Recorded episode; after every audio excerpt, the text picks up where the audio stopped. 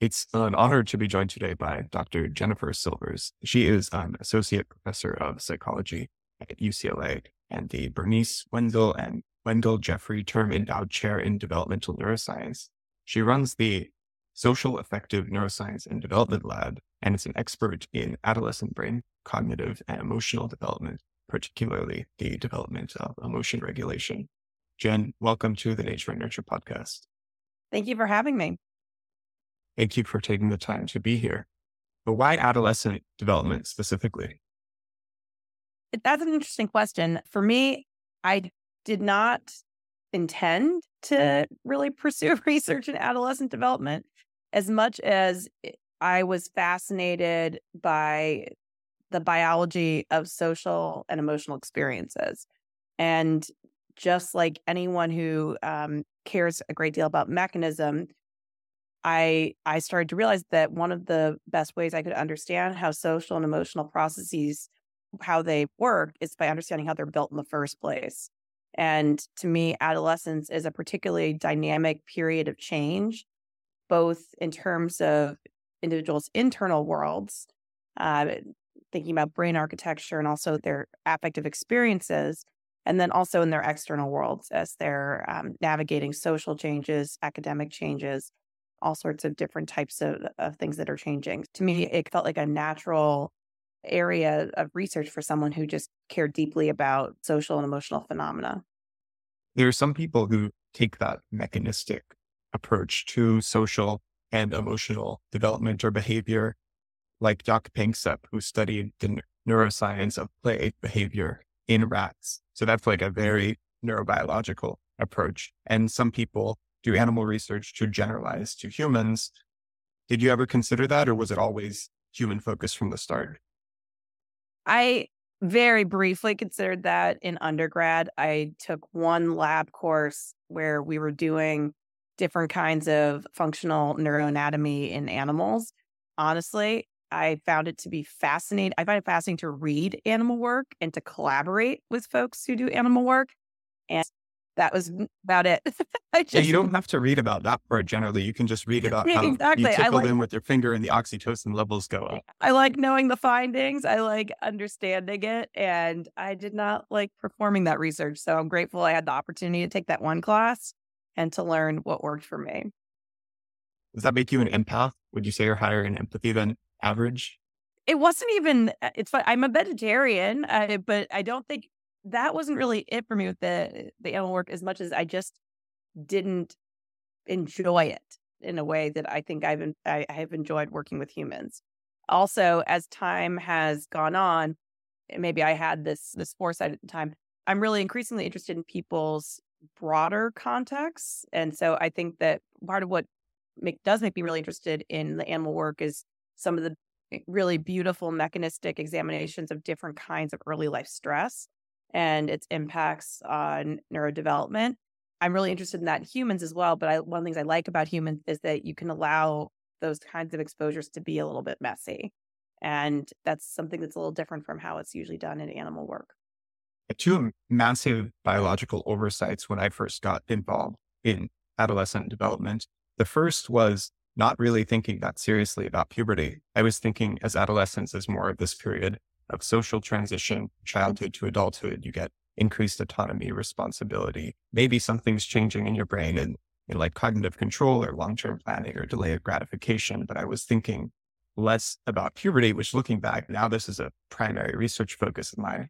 That was surprising.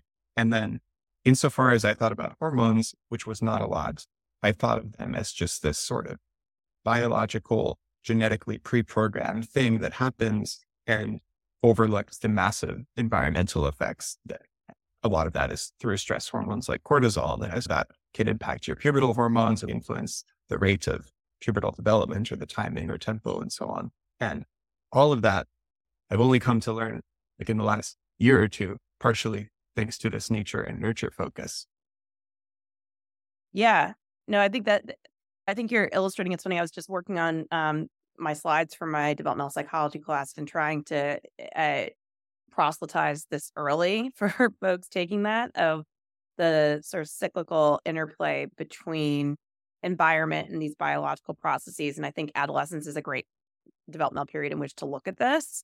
Um, and puberty is a, a case study of thinking about how prior and concurrent social experiences may uh, shape the timing associated with puberty. And then also, I think something that's underappreciated. I, I have a graduate student, Claire McCann, who's really interested in this idea. I think it's often underappreciated um, the social experience of puberty, especially for humans, um, where there's a very clear social comparison component often going on. It's not just that somehow having earlier or later pubertal timing, for example, has a biological difference, although it can, and that could be really important. But also, there's the sort of metacognitive awareness that one is early or late compared to peers. And I think that's that plays a really big role too in terms of people's experience of what puberty means. Those effects seem to be particularly strong in girls. Agreed, but also more studied in girls, I would mm-hmm. say. So I agree that what exists in the literature does point to that. But I, I think there's room for growth in terms of trying to examine this more carefully in, bo- in boys, girls, and also gender nonconforming youth, non binary individuals. Do you have any specific hypotheses of male specific effects of either earlier or later pubertal timing? I'm sure. And I'm curious to find out. I'm genuine I'm genuinely interested in letting the data tell me what's going on with boys. There's some early work suggesting that sometimes earlier puberty might actually be helpful for boys and might give them great, better social standing, for example. I haven't seen that followed up as much over time, and it might just be my own ignorance because I haven't I haven't tracked it as closely as I could have.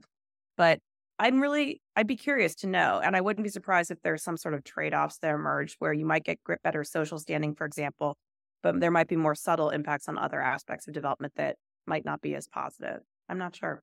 Have you seen the data on the birthday distribution of Canadian professional hockey players?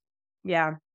So the ones born just before the age cutoff, so they're oldest of every cohort, they're like just slightly bigger, slightly stronger. So they're better in early years and then they get more attention, more coaching. And it like, it just snowballs until you yeah. see that all of the professional players are born in the first half of the year or the, which, whichever half is the one where you're bigger and stronger. Yes, I know. I birthed all my children at the wrong time. All of them are going to be are young for their class. So I think about this ever since reading uh, that that work. Uh, but I think it's a great illustration of how it's not that this one experience necessarily matters in of itself. For example, being the oldest in your kindergarten class, but you can see how these subtle differences and starting points can be built upon and magnify over time so that they can accumulate and, uh, and then ultimately lead to these different outcomes. It's a, I think, a great sort of characterization of a lot of developmental phenomena. Some of these, especially in animal research, the evolutionary biology approach, it's all about genetic fitness. And it's like winner takes all or the Matthew principle, rich get richer type thing. And then, but a psychologist could look at that and say, okay, you are the smallest in your class, the youngest, the type of person who says, best to be the dumbest person in a room because then you're always learning. There's this sort of growth mindset. Do you think yeah. if you're youngest or just lagging behind in other areas, it, it leads to a at least could lead to a better growth mindset? I don't know if it will lead to a better growth mindset, but I think there can be subtle benefits to a lot of things that on their face appear to be deficits or to be disadvantages. That's what I was alluding to earlier when I was uh, thinking about when you were asking about what I thought about pubertal timing in boys. Most of the work that's examined, it, its consequences have had fairly short um, time frames that they've been tracking. And while I could imagine that, for example, if you're an early bloomer boy, that could give you greater social status earlier on in development, I could also imagine that might mean something like what if you get pigeonholed into sports, like uh, the mm-hmm. Canadian oculars? What if you miss out on other intellectual pursuits? Maybe if you're the slow, small, nerdy one, if that means you have more time to read and to try things that could fuel your cognitive development. I'm not sure. I think that there's a possibility, but very rarely in development is it a this is 100% the better outcome. It's usually trade offs that we see and switching around to developmental priorities. And so I wouldn't be surprised if the same is true here.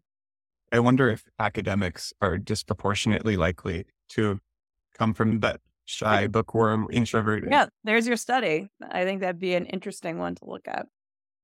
So that brings us to personality differences. To what extent is something like emotionality or ability to regulate your emotions something like a stable trait that develops over time or that maybe has a genetic component versus something that's just a matter of habit or environmental circumstance?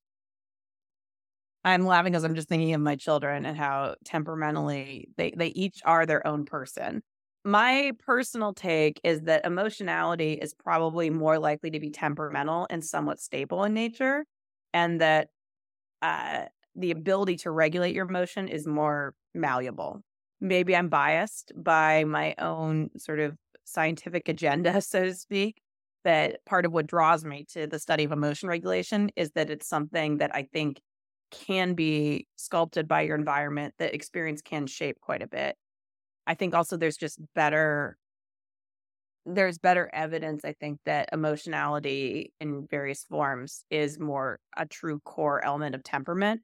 There's other aspects like uh, that temperament that do seem relatively stable, effortful control that's related to emotion regulation.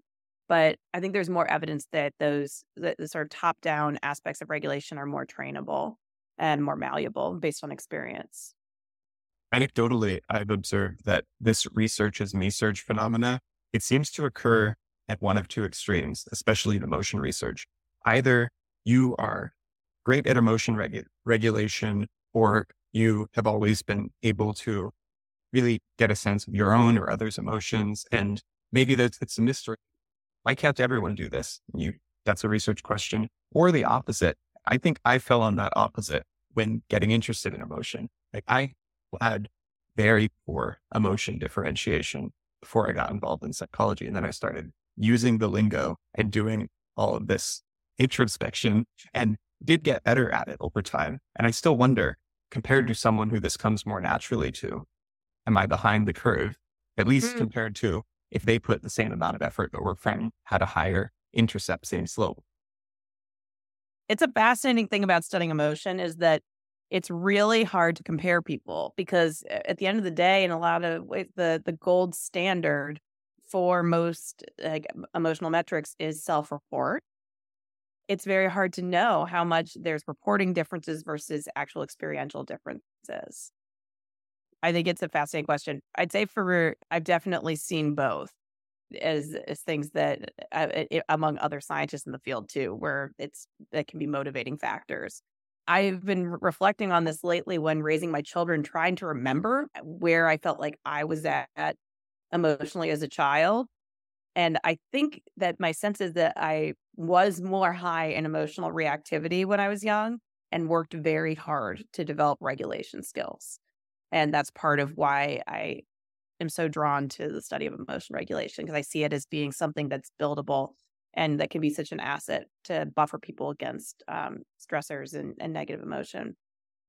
In the general population, is this a skill that looks normally distributed, like height, where most people are average and you see roughly equal numbers on the above or below average, or is there any skew to it?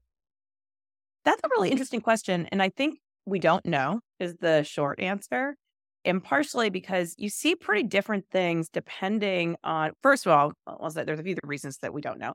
One is that most research on emotion regulation, like most psychological science, has not been done on the general population. Mm-hmm. Um, and so I think that it's it's a hard thing to answer. The second reason I think it's difficult to answer is it really depends on what features of emotion regulation you're talking about. Um, and specifically, if you're thinking about people's capacity to regulate their emotion under ideal circumstances, so that's often what we're assessing um, in experimental tasks, for example. If you're looking there versus if you're looking at what people do in their everyday lives.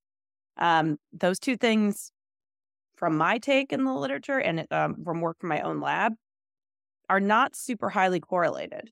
They're actually pretty different. And I think they both are meaningful in terms of understanding people's well being and they might, well, they're contributors to people's well being, but they're two pretty different things makes me wonder if there's something like a marshmallow test, stress test, Do you know work that's been done showing something like there are a subset of people who are, say, better at delay of gratification in ideal circumstances, but maybe worse than people in more high stress circumstances? I have not seen exactly that.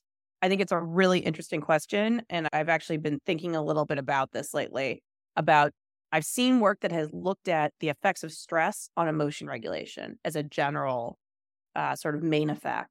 And I've looked at, I've seen work that's looked at individual differences on in emotion regulation. I haven't looked at, I haven't seen anything that's looked at what I believe you're pointing to, and this is something I've been thinking about lately, um, which is like people who have a bigger delta it, eh, between what they can do under ideal circumstances versus under stress, for example. And I think that's a really interesting question, especially raising small children. I'm struck by the same child who can look pretty controlled and pretty capable in one context is a basket case in another context. I remember when I was in graduate school and I, I had the good fortune of working with Walter Mischel pretty extensively. He was really struck by this and that was one of the things he was most interested in with the in the field of self-regulation was understanding the context specific patterns for given individuals why um, the same child who could be incredibly capable of delaying gratification in one context really could not handle it in another he would often give the example of politicians with this but i don't know i think that there's some eh, to me it, it, that has a lot of real world validity that we might have these specific sort of stress sensitive effects in our ability to regulate, and that there, that might be a kind of individual difference. It's making me think of basketball. I'm a really good shot just standing still. Uh-huh. I have a good chance of winning at horse, but during an actual game, think I'm much worse than average. Once having to dribble and just navigate the stress of people coming at you, I, I get flustered. And I think someone who's a worse shot than me would probably win. I think that's and I think that's true for a lot of things, right? And I think that mm-hmm. might explain part of the divergence we see between people's ability to regulate in the lab versus uh, in real life is probably in some ways that you might have the the ability to do, but having that ability coupled with the motivation to execute it, coupled with the knowledge that's a good thing to try to implement in the real world, something that's likely to have high success, and then doing it there's actually quite a few steps that have to be in place in order for someone to execute a regulatory response or to execute a good shot under pressure. It's, there's some some linkages there. Do you incorporate life history theory into any of this work on early life stress? Not yet, but we might.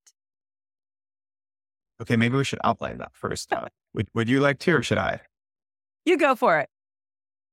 Okay, so life history theory stems from evolutionary biology and it's making cross species comparison. One extreme, you have animals like mosquitoes or fish. They'll lay thousands of eggs. Vast majority of them die. There's no parental care whatsoever, but they have enough offspring that even if only a small percentage of them survive, that's stable across time. And then at the other extreme, you have mammals. So we only have one or a few offspring at a time, but there's lots of parental care and most offspring survive. And that's also a stable strategy. And you can have anything in between on that continuum. And also within species, you see the same type of continuum where if you are raised in a safer, more stable environment with more resources, development tends to go slower.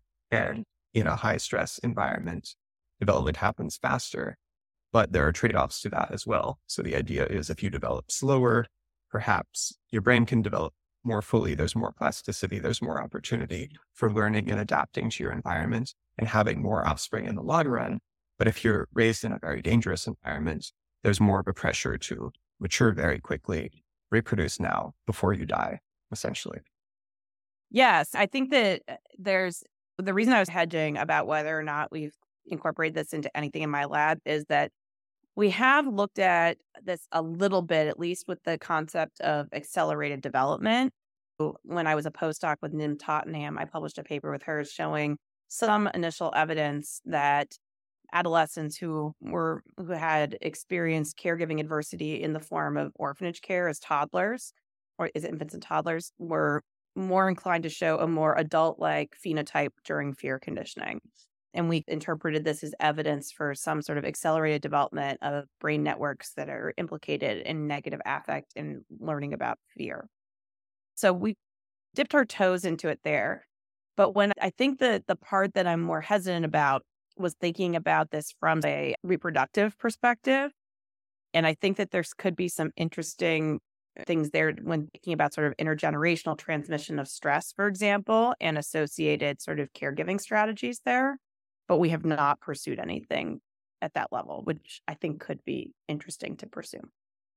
There was a really interesting perspectives piece a couple of years ago by two anthropologists, Dorsa Amir and Willem Frankenhuis. It was something about the adversity exposed brain and like calling this essentially a weird in the Western educated, rich, industrialized sense of the weird brain is only something that exists in weird societies. The adversity exposed brain, which is something you see a lot in adversity stress research, it, the argument was that adversity exposed brain probably looks like the normal human brain across cultures and through evolutionary history. And the yes. brain that we study as normal is like this weird cushy brain that grew up in such a safe, rich environment. Yeah. I yeah, I think I I resonate with some of that point to an extent at least. I think it depends a lot on your definition of adversity um, and eh, what we're counting, so to speak, as adversity. Uh, I think that having some degree of adversity exposure is the modal experience for many individuals across the globe and across history. So I think that there's something to be said for that. That said, that uh, I think that and that I, but I don't think that diminishes from the sort of public health significance of adversity exposure, nor does it mean mm-hmm. that we should be unconcerned with youth being exposed to adversity as a potential source of, of health problems. But I think there's something to be said for the fact that the brain, I think sometimes there's a tendency or in an effort, in good natured efforts to try to, or well intentioned efforts to try to underscore the seriousness of early adversity and early life stress, sometimes those efforts can be misinterpreted by lay people as indicating that exposure to adversity is toxic at, in all situations and irreversible and that an individual is at some level broken after they've experienced something like stress or adversity and i think that's a very that's not the message that's scientifically accurate nor is it one that's particularly compassionate or one that we want to be sharing I think there's something to be said about viewing all aspects of adversity exposure with nuance and thinking about this a little more carefully. And so that's part of where I get sometimes it's a tough line to it's the tough sort of balancing act to underscore the seriousness of adversity exposure while also acknowledging that it's quite common, at least certain forms of adversity and thinking about how to best communicate its significance to the general public.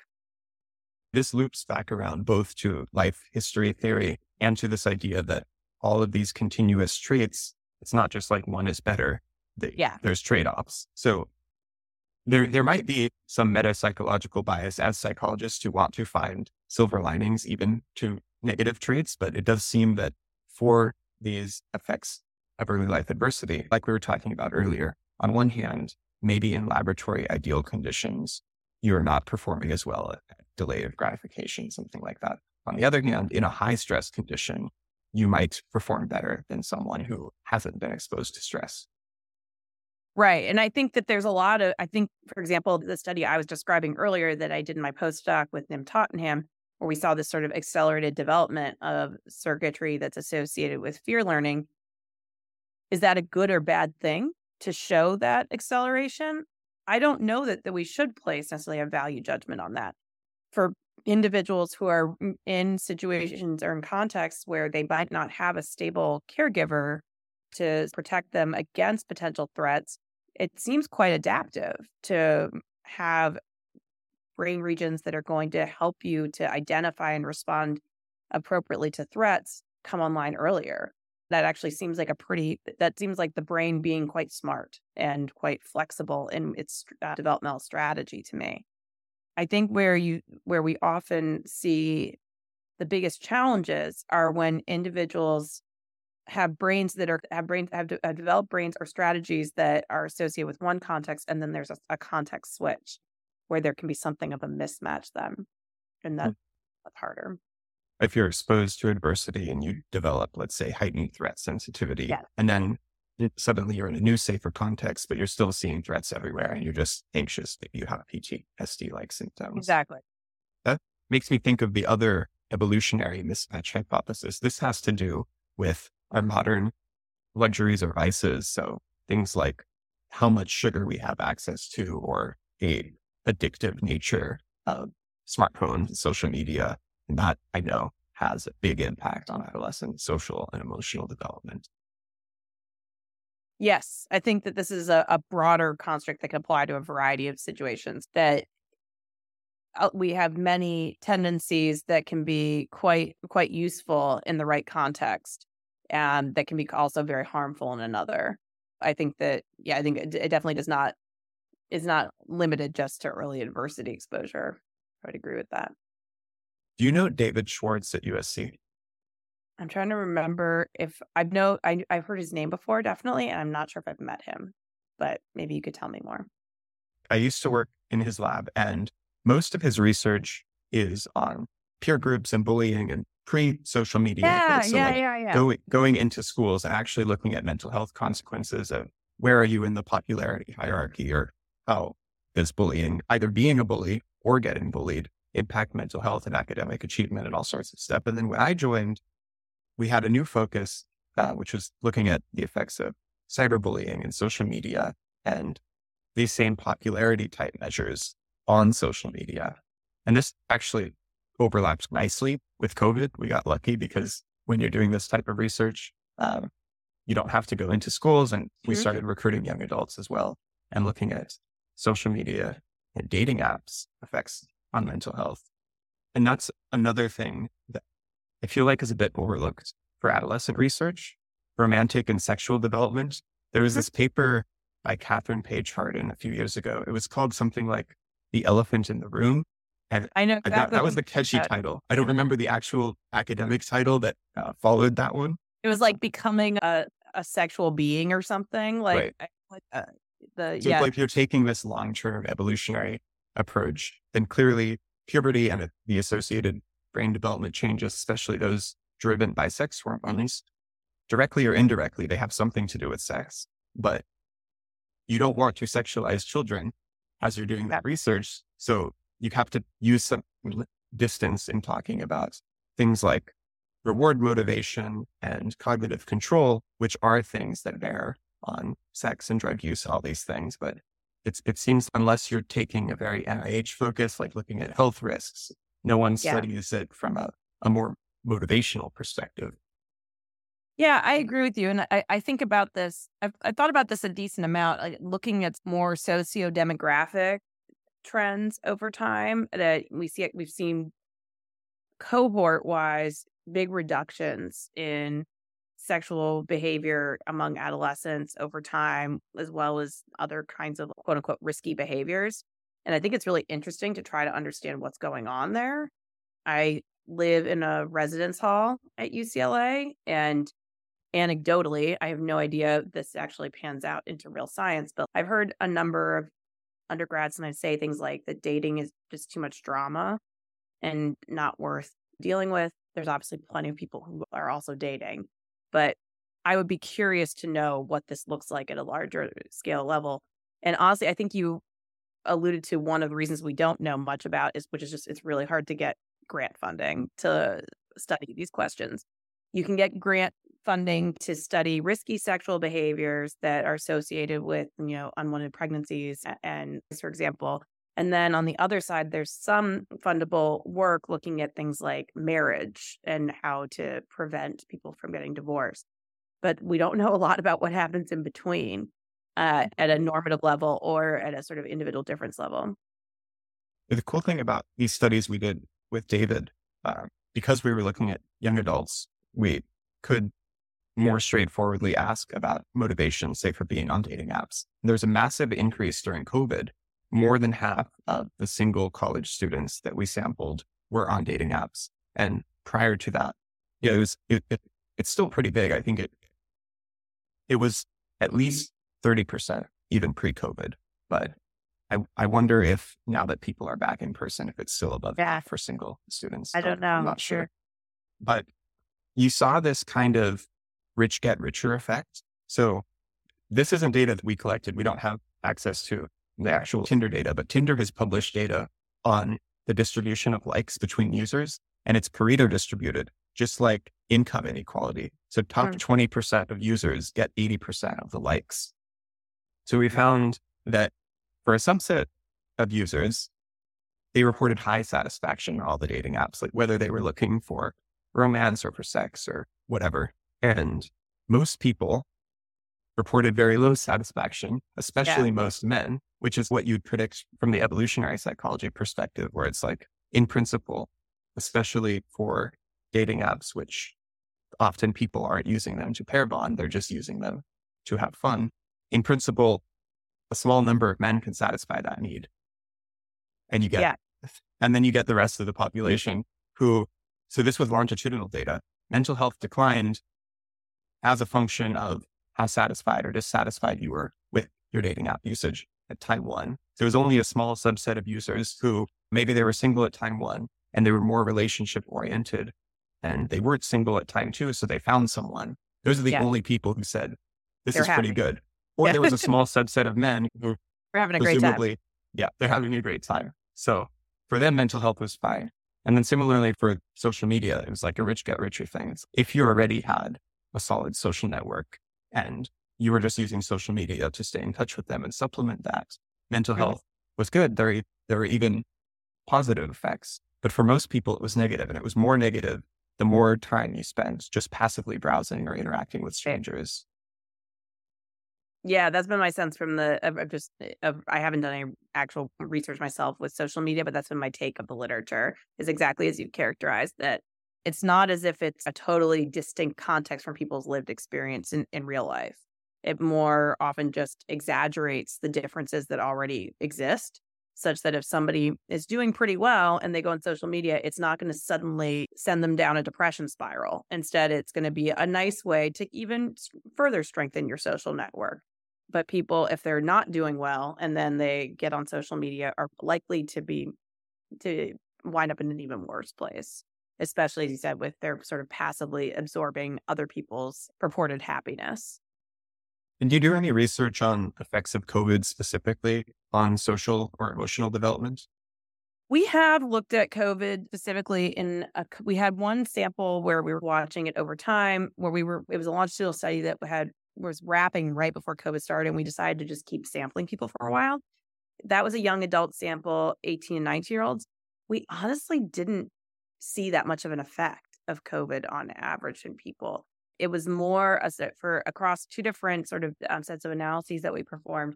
It seemed more like the individual differences that were there swamped whatever COVID effects were that were there, such that people who were lower in loneliness to begin with were more likely to persist in that. Same with people who had better emotion regulation skills persisted in that. And in terms of thinking about the emotion regulation side, noticing that people who had better emotion regulation skills consistently over time reported less anxiety, for example. We also found that people who had reported better social support at the beginning continued to report better social support, even though there were some subtle changes about who was providing it over time. There didn't seem to be like that much of a COVID factor for us, but small sample, one time. It's, it's easy to look at that and assume, therefore, these must reflect stable traits within individuals. But right. it's also easy to look at that and say that whatever the environmental effects are, people's social environments are more or less the same. Their home environments are more or less the same. So all of those are influencing results as well. So how do you tease those apart? I think that's exactly right. I, and I think we can't, full, at least in that data set, we couldn't really tease those apart um, because I think that what we can say is that one external, one large external event that everybody experienced to some extent wasn't enough to shake these other environmental variables. In a large enough data set, maybe we could see more subtle interactions of how, depending on, for example, if COVID caused you to be suddenly living in a different context, to be living alone, where for one individual versus another, maybe then that would be an, enough to actually move people around more. But if they are more or less, like you said, sort of persisting in their in the relationships that mattered most, in the regulatory strategies that mattered most, then I think it was we it, we did not see just a consistent effect of COVID. And that's been my take on what I've read in the literature in general is it, it, we have not seen just a whopping effect of everybody showing a uniform sort of drop in well-being by five points or whatever. It's more um, of these more subtle interactive effects of some kind of vulnerability factor being exacerbated potentially, or sometimes helped, at least in the short term, by um, experiences of COVID.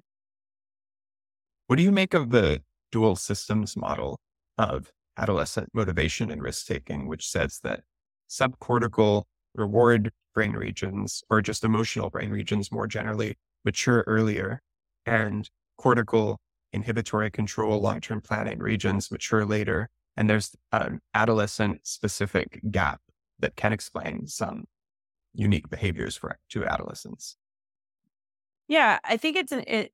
I mean, it's, there's a reason we're talking about it because it's mm-hmm. been one of the most impactful models that has shaped a lot of the work in adolescent neuroscience and behavior. And I think that's for a good reason that it has given us something to something testable and something to work with.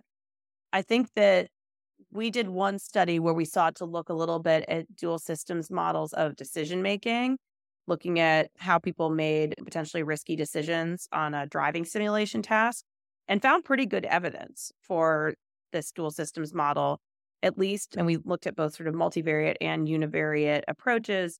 And within individuals, at least, we found pretty good evidence that on the the trials where they were making riskier choices, we were seeing greater evidence of reward related brain activity.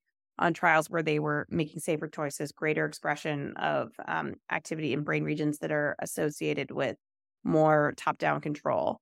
We saw among adolescents, we sought out to rigorously test this as best we could and saw pretty decent um, support for it. That said, I think that where we get into trouble with the models when we take it maybe a little too literally. So, in a couple of ways, or we allow it to overgeneralize also in a couple of ways. One is subcortical is a really broad category. And so I think that we should expect to see distinct developmental profiles potentially associated with, for example, fear and reward type circuits that they might show different developmental manifestations. I think another thing to keep in mind is that many developmental trends thinking about growth charts at the pediatricians, all sorts of things. They're showing on average tendencies and not things that we should expect to see within each individual. And I think that there's been some decent evidence for that when looking at something like dual systems models. That while we might generally see some of this in the literature, that does not mean that we should expect, we should use that to predict individuals' behaviors necessarily, or that we should see that among every individual adolescent over time in my own work, we've been trying to tease apart the effects of age and puberty on brain development in these types of regions. And one somewhat like dual systems model that I've been using as a heuristic is that puberty seems to have more unique subcortical effects. And I know you just mentioned subcortex is literally the whole brain minus cortex. So that's not very useful here, but it does seem, especially in emotional brain regions, um, like hippocampus and amygdala, you have more sex hormone receptors and more puberty specific hormone related effects, whereas cortical maturation seems to be more linear and just age related, relatively independent of puberty. Does that sound right? I buy it. Love to read it. Sounds cool. It'll be a lot. and then for, for pubertal timing too, like we, we talked about, there are these more social environmental effects, puberty above and beyond the effects mm-hmm. of age. So when you're including all of that in the same model, it gets complicated to interpret because puberty and age curves, they're practically the same developmental process. So they're so collinear that it's hard to tease those apart. And then once you put them in the same model, you have puberty relative to age, which is something like that more environmental based finding measure. And that gets interesting to interpret. Yeah, it's a different meaning than just when we think about what are the effects of puberty. It's puberty while accounting for age or over and above age, which has a slightly different meaning to try to make sense of. But yeah, I think that in order to just, this is part of why I tried to avoid doing puberty research for as long as possible was always, I was like, we don't have a big enough sample. No, we don't have a big enough sample. You really need to have a pretty epic amount of data often to be able to look at pubertal change and age related change and to really dissociate them. And so I think I think we'll see a lot more in the near future with the emergence of some of these large public data sets like ABCD, HCPD, et cetera. Is that what shifted focus for you? It, it wasn't a lack of interest, but it was now you have the data, so now you're starting to do it. I think a little bit of both. I think that I think a little bit of both. I think uh, I partially I and I credit my student Claire for making me more interested in puberty by thinking about the social features of it. That made it more interesting to me as a phenomenon. And then I think also the fact that it seemed like something possible. For mm-hmm. a long time, it was just like, yeah, maybe that would be cool to look at, but I'm not going to do that in a sample size of 100 people. Why bother thinking about something that I can't pursue? That's interesting because I started from the more social aspect of puberty. And I think have gotten more biological over time. Because when thinking about these effects, how to disentangle like something that might exist across species that you might have a mechanistic hormonal explanation for an evolutionary theory of why this change is happening. If mm-hmm. something is the same across mammals, you can be pretty confident what's going on. But then, especially for these more environmental effects, there's like all the millions of variables that are unique to humans, like human learning and human experience that just can completely confound your results. But if you see, oh, testosterone seems to be doing the same thing to, I don't know, dopamine function during reward receipt across species, maybe this is an evolutionarily conserved developmental process. Yeah, I think that's fair. I think that's that is a place where the animal work can be really helpful at figuring out what are the things that seem like a pure that might be more conserved and might be sort of more purely biological nature and then comparing that to what are the things that are not fully explained that way. I think I'm truly interested in both aspects of it, but I think being I think there's more possibilities now for how to dissociate. Yeah, the animal research can also bring up some unique hypotheses that I, at least I wouldn't mm-hmm. have considered otherwise. We talked about this at Flux. We were talking about reward motivation, and psychologists often use reward as this kind of domain general process, like the brain is processing reward. And I read, and for testosterone, that seems to be true because it's happening through dopamine function, which is neurotransmitter basically for anything that feels good. But then the female sex hormone effects for estradiol and progesterone, they were much more context specific. You saw positive relationship between estradiol and sex drive in rodent studies, but a negative relationship with progesterone. And for food motivation, you see the exact opposite. Yeah, you can imagine some sort of reproductive narratives there for how this might make mm-hmm. sense and how you, there can be multiple it's not it, it points to there not being like a single sort of reward system for example at play but thinking about these hormone uh, factors being context specific and relevant for promoting sort of adaptive functioning that depends on the context. But when, t- when talking about a theoretical model let's say you first learn that there is a reward system. You just say striatum processes reward. That's neuroscience 101 and then you build up from there analogous to physics, where you learn about classical mechanics first, and then every subsequent class is everything was wrong. Where do, where do you think the right balance is within psychology or within neuroscience for something like a model that is oversimplified and wrong, but useful versus not doing that and just saying everything is messy and we don't understand? Yeah, I think that's a good question. I tend to like to have models. I think that they're pretty useful. I think that they allow you to move beyond. I often think about this as you could look at a bike and describe it as it's the thing that has wheels and gears. Okay. What do you use it for? What's it actually feel like to be on a bike? What do you like? How, what's its function? Can you predict anything based on that? I think a theory gives you the ability to synthesize a lot of different pieces of information into something that allows us to test more and to mm. build upon. I personally like to fall on the sort of side of having a theory and then testing the bejesus out of it to find out where the boundary conditions are and being transparent about them, but still not necessarily just tossing the theory out with the bathwater. Instead, seeing it as a sort of working, breathable document or idea that can be edited more and more as more information is accumulated. I think that's the cornerstone of science is we use data to create a theory. We use that theory to test more data that comes in, and then we change the theory. Does your research become more or less theoretical over time? That's an interesting question. Is I think that in a funny way, both. I think that the I have more big picture theoretical ideas because of accumulating data from more disparate sort of areas and seeing from a bigger picture how does this all tie into something like experience dependent brain development? What are all the ways that we can see this kind of coming together? Or what are all the ways that we can think about early adversity acting on emotional processing and seeing that bigger theoretical picture?